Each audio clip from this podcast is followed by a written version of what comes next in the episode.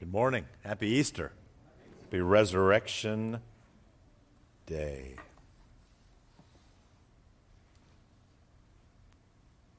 Say his name. Say her name. Say their names. It's become a cultural catchphrase. It's intended to draw attention to those who have been treated unfairly whose stories deserve recognition. Though these words sound simple, all words have great power. How we speak about injustice, how we speak about social change, affects the world around us, affects our small worlds. By encouraging people all over the world to say and use the names of deceased individuals, their stories live on. Oftentimes, in the fight for justice, the focus is on the cause and the progress that is need to be made. Say their name encourages people to remember all those who've suffered on this journey for change. The idea behind this hashtag, this movement, is that their name sparked a movement, and those names deserve to be honored and remembered. I often find myself right on the edge of a rabbit trail, a rabbit hole. And while I don't mean to demean or minimize the importance in any way of justice and righteousness for everyone in the world, we learned a little bit about that in the book of Isaiah, didn't we? Let's be very clear this morning. With big smiles and clear theology, no one has ever been treated more unfairly. No one has ever been more worthy of receiving recognition in the face of unjust suffering than the crucified and risen Jesus Christ. the foundation of Jesus' prayer for us is his recognition that God is a holy and righteous Father. Isn't that beautiful? Can you imagine what we just read? Could you imagine being one of the 11 disciples and Jesus says, Hey, pray with me? And you hear Jesus pray that in real time? for the first time? Heartwarming, righteous Father. I and them, and you and me, that they may be perfectly one, so that the world may know that you sent me and you loved them the same way you loved me. It's so profound. It's so beautiful. No wonder Easter gets us out of bed so easily. The Old Testament commonly teaches that God is righteous and just. Psalm 116, verse 5 says it succinctly Gracious is the Lord and righteous. Jeremiah 12, Righteous are you, O Lord. With Jesus' betrayal and through Jesus' innocent suffering, Jesus declares the righteousness of God his Father, and Jesus suffers as an innocent lamb for the sins of every person who has ever lived, for the sins of any person who is now living, and for the future sins of any man or woman who will live in the future. Our culture says, say their names. Friends, our church must remember there is not a more important name to say than Jesus. You see, Jesus finishes his prayer. The reason I drew this as introduction is because it amplifies what Jesus said in verse 26. My, my job this morning is just the last three verses of Jesus' prayer. He said, I made known to them your name, and I will continue to make it known so that the love with which you have loved me may be in them, and I in them. We must also keep making known the name of God to the world. Friends, I could sit down with this statement Christ hung before men so that men might stand before God.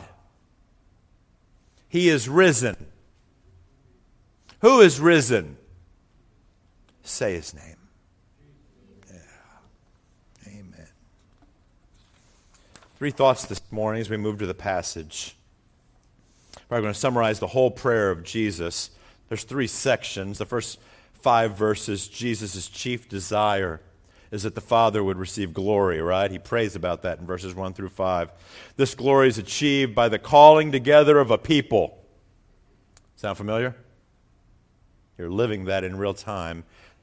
The glory that Jesus prays for is achieved by the calling together of this people who know the only true God and his Son Jesus, whom he has sent. And this calling is worked out through the work of the Son, the declaration of the apostles' message. Jesus prays about that in verses 6 through 19. And this last little section last week and today, the believer's united witness, that we as an aggregate universal church from the time of the apostles until Jesus returns would be united with him in the love of God and to one another because of our faith in him. One Lord, one faith, one hope, one baptism, one God and Father over all, who is in all and through all and with all. What is our need this morning? There's something I'd love for you to take away from this. Jesus wants us to see his glory and be with him in the Father's love forever. What a great thing. Can you imagine some I want you to see the glory of God and to be with God and Jesus in the Father's love forever. If you'll allow me to reread this, I'm so glad we read the whole prayer. Well, it took three and a half minutes.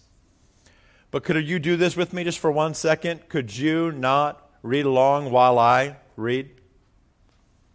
Could you use sanctified imagination just for a second and imagine you are there with Jesus, listening to him pray, and he has prayed for his glory, and he has prayed for the ministry of the 12, of, of the 11 that are in front of him, and then he begins to pray for you, whether you close your eyes or not, but would you just think of this as hearing someone pray? It's what it is.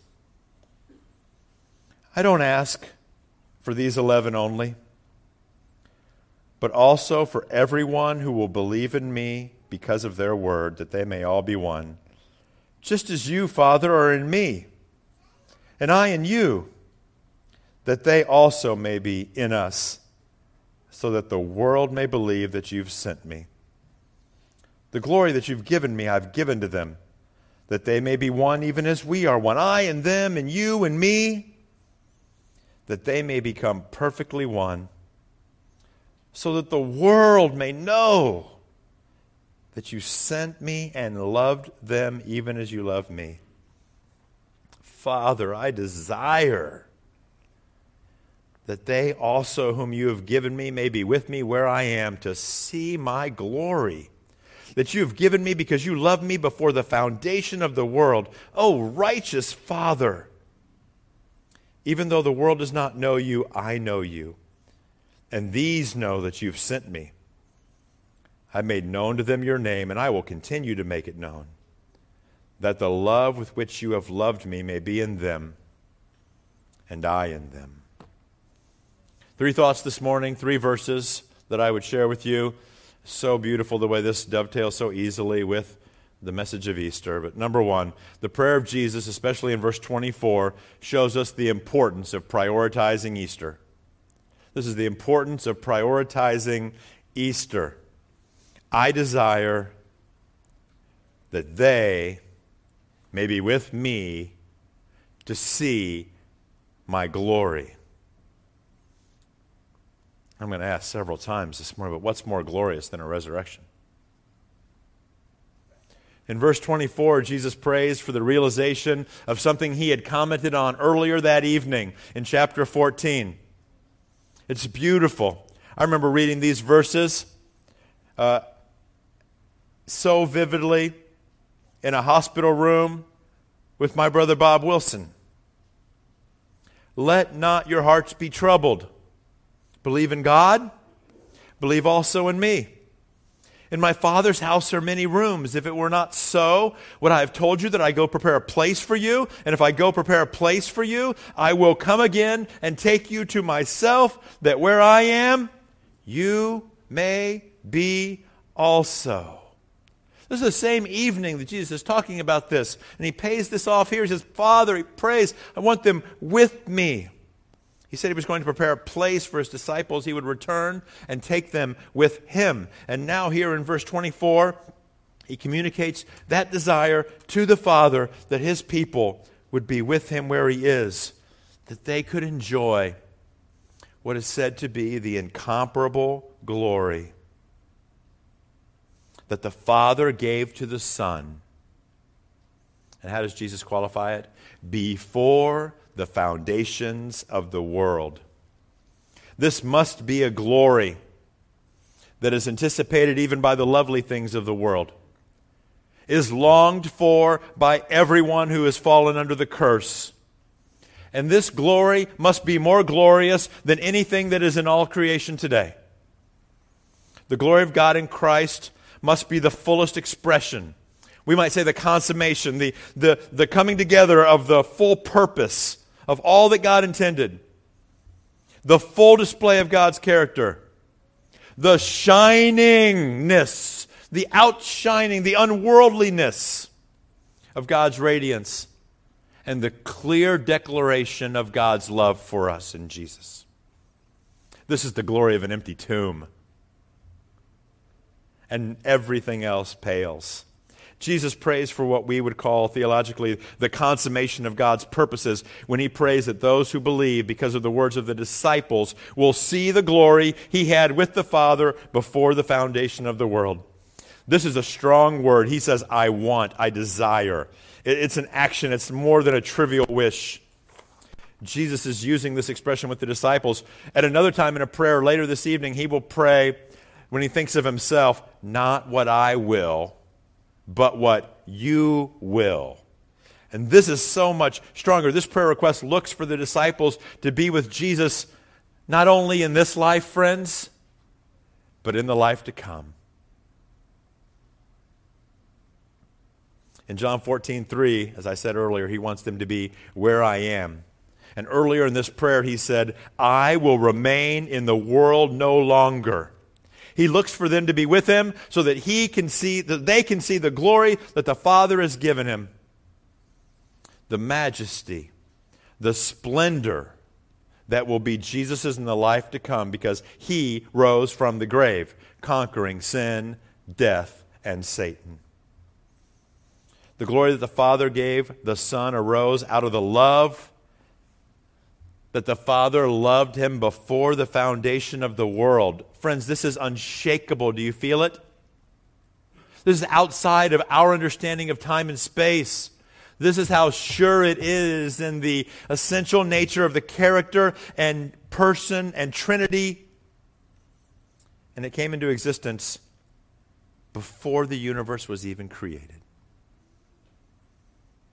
Jesus is not dead. Jesus is alive. And his desire that we would be with him is as strong today as it ever was. Isn't that good news? As we think about the, uh, the, this idea in the Old Testament, um, I and them and them and me are full of Old Testament connotations. Just one little thread to trace.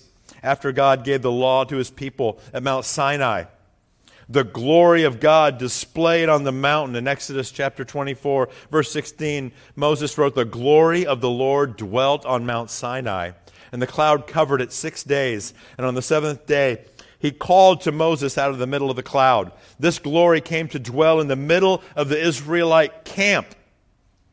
In the tabernacle, a little later in the book of Exodus, chapter 40, we read, Then the cloud covered the tent of meeting and the glory of the Lord filled the tabernacle, the tent where they came and lived. This idea of glory and people seeing the glory of God.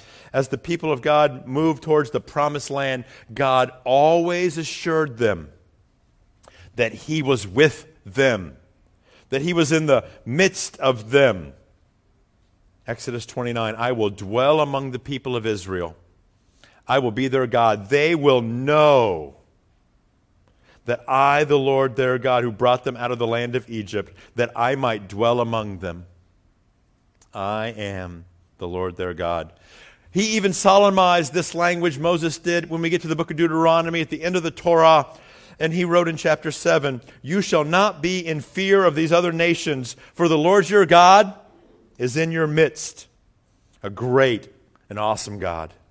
And the end of Deuteronomy chapter 23, he reiterated this idea because the Lord your God, listen to this, walks in the midst of your camp to deliver you and give up your enemies before you, therefore your camp must be holy, that God may not see anything indecent among you and turn away from you.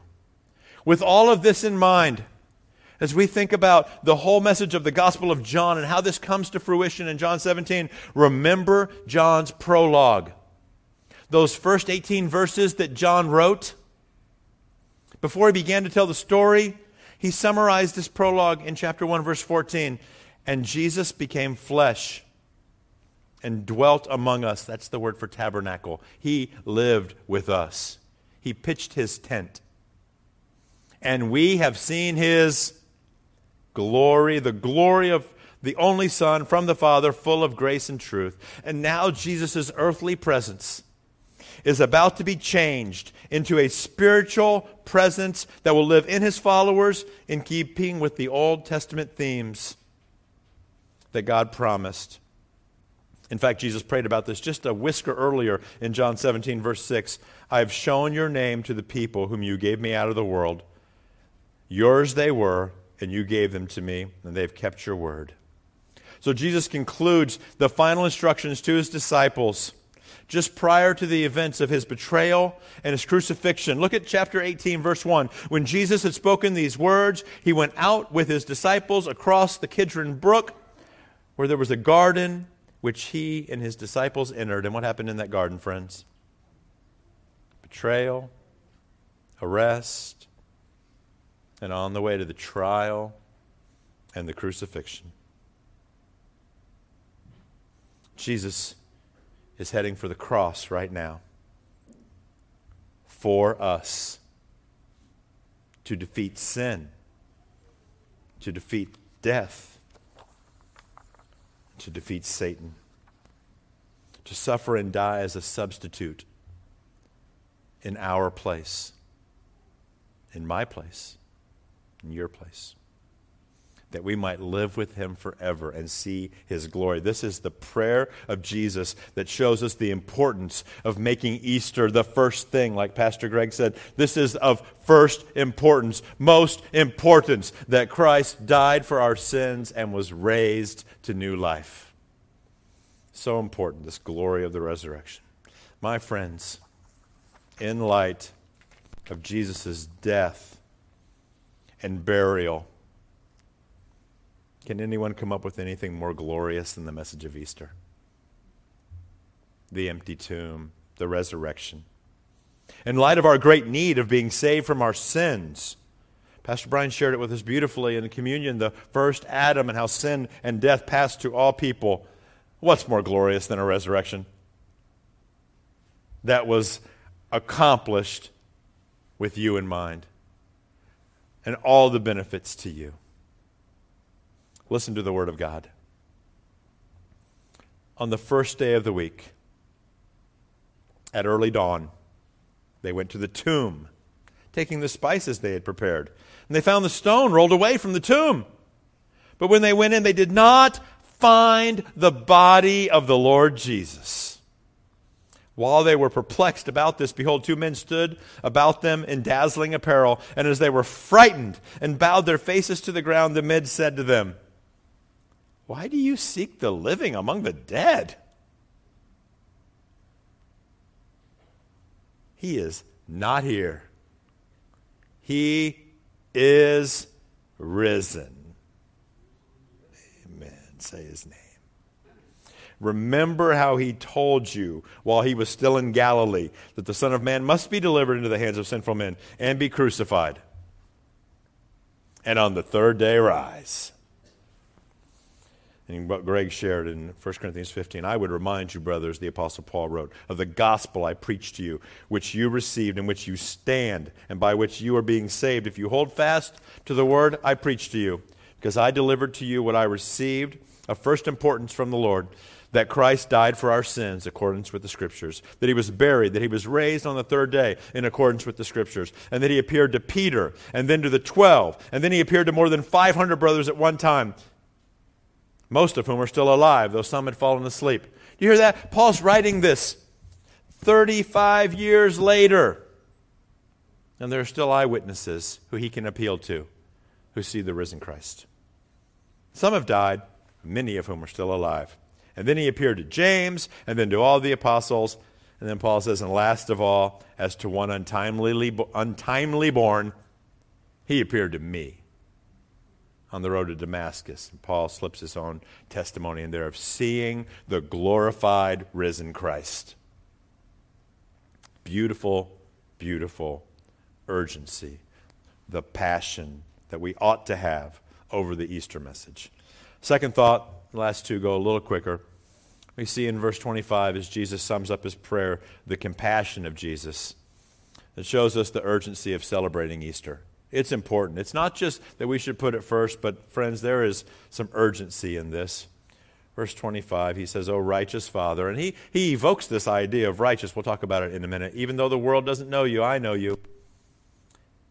And these know that you have sent me. Jesus has been sent to the world. We've seen this throughout the prayer, right? Sent that we might know that he would be, that they could know his sacrifice and mission for them. Sent that they would know that God loves them as much as God loves Jesus. The last two verses kind of form a, a closing to the prayer. Some people, in the way they organize this, set these off as a, a separate division, almost like a closing. There's no request in these last two verses if you look closely. There have been requests throughout the prayer. Jesus is praying. He's asking God for things, for his own glory, for the strength of the disciples to keep them, for us to know his love, for us to see his glory and be with him. There have been petitions and requests, but in these last two verses, there are none. He's no longer praying in a sense, he's making statements about what he's done, his purpose for doing it. The address righteous Father is very unique. Earlier in the prayer, he called God Holy Father. Here he calls him righteous Father. Those are not the same words. He wants us to be reminded of the character of his Father. He wants us to remember that God is holy and righteous. Incidentally, those phrases come up when he's talking about the world mostly. Jesus is not looking for necessarily an attitude of favoritism from the Father. But as Jesus prays for his fathers, for his to his Father, it's as if he wants to remember that God's nature is to be righteous. Right after he calls him righteous Father, he distinguishes between the world and his followers. You understand what Jesus is saying. We've talked about many, many times. The world, and those who are in the world, and the lusts of the flesh, and the lust of the eyes, and the boastful pride of life, which are in the world, by its very nature, is ignorant of God, is spiritually closed off to God, is described as spiritually blind, is described as spiritually dead. They don't know God. They don't know the glory. But those who do believe that the Father sent Jesus, he acknowledges they do see it. Jesus has shown the name of the Father to his people, and he will keep on doing that precise thing so that the people of Jesus will experience the love of God. And we'll get to that in verse 26.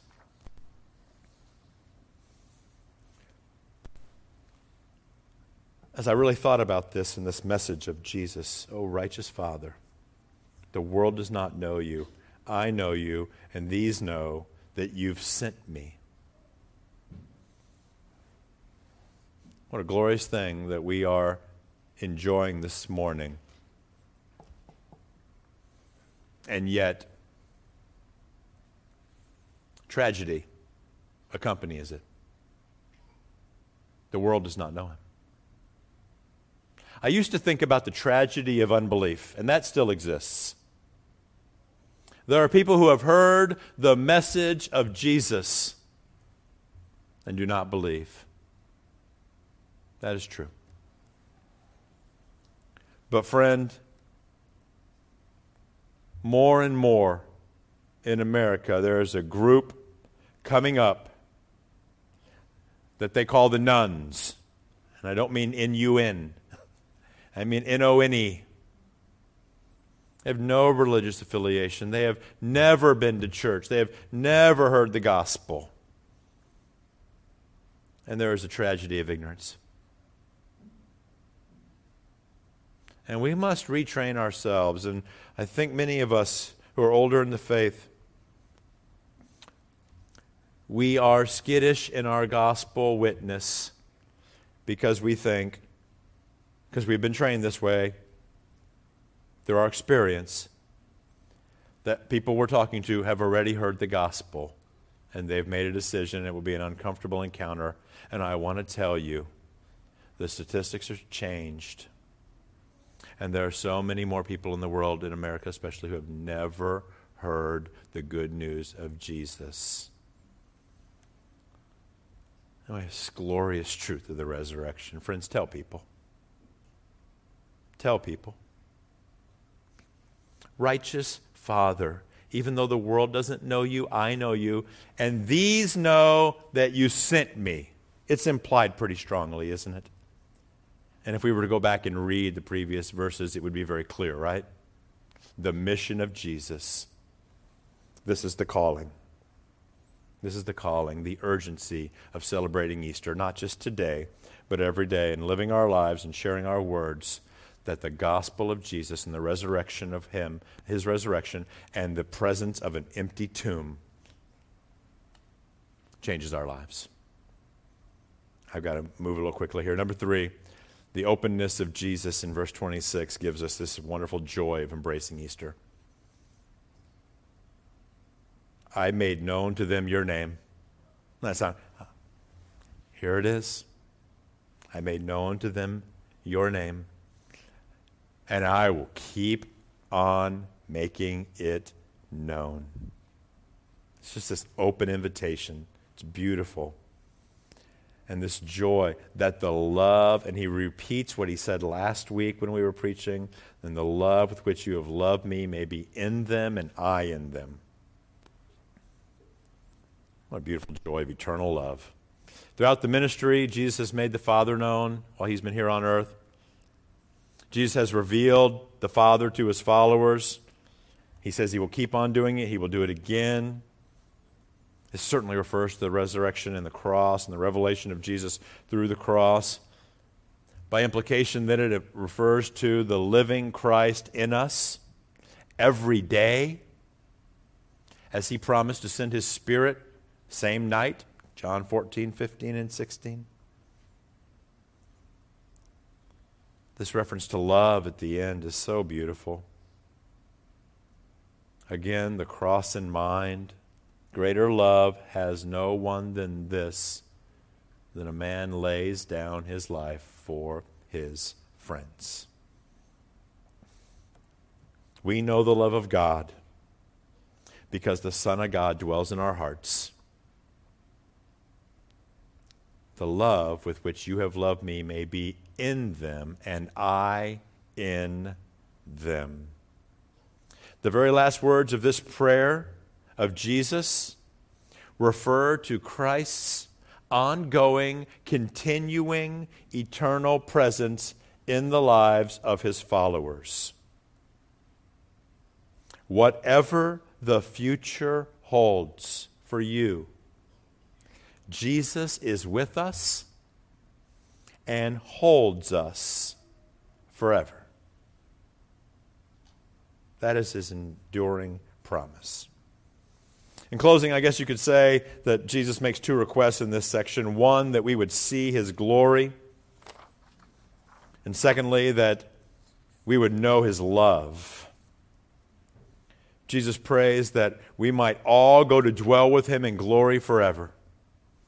He prays that through the glorification of the Father and the Son, verses 1 through 5, his people called together through the witness of the disciples, verses 16, 6 through 19, through all generations, that we would reach the place prepared for us in his Father's house, and that we would see his glory. Jesus' definition of evangelism doesn't just stop at a person's conversion. His desire, his strong desire, is that a person should dwell with him in glory forever. This is the reason why Jesus wants to continue to make himself known to his people through his Spirit. His desires for us to be with him forever in heaven. I invite the praise team back to the platform. I know we'll be having a final song here as I just finish a little conclusion here.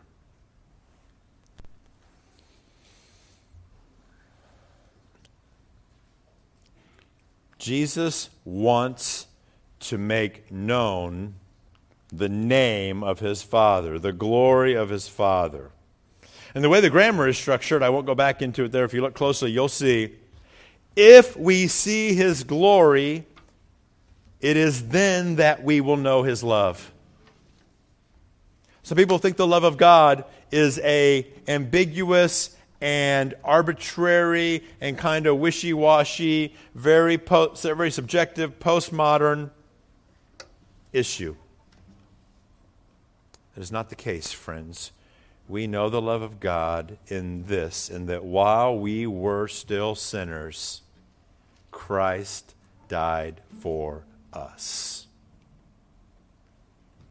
In this section, Jesus has prayed for unity, for holiness, for glory. This is what Jesus seeks for us. It's what the Spirit inspired the biblical authors to teach us. This is what the Father uses His Word to do to make us unified, to sanctify us, to show us His glory. God is sovereign and He will do what He said the Word of God will cause us to have kind of an out of this world experience. We are living in the world, but we are not of it. Questions for us Do we put ourselves in a position for the Word of God to do its work in our lives? Are we doing our part to contribute to the unity of the body of Christ? This is the purpose for which the Father sent Jesus this is why Jesus came, lived, prayed, died. Is this the purpose for which we live? Is this the breath and the wind which is empowering the minor purposes of your life?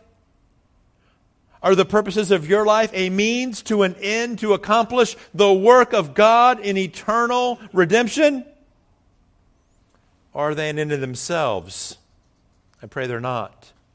I pray that the mission of God and the work of the Spirit that He is working out in the lives and hearts of the world is accomplished because of the minor purposes of your life. And you see it clearly. There is no other love like the love of God in Jesus Christ.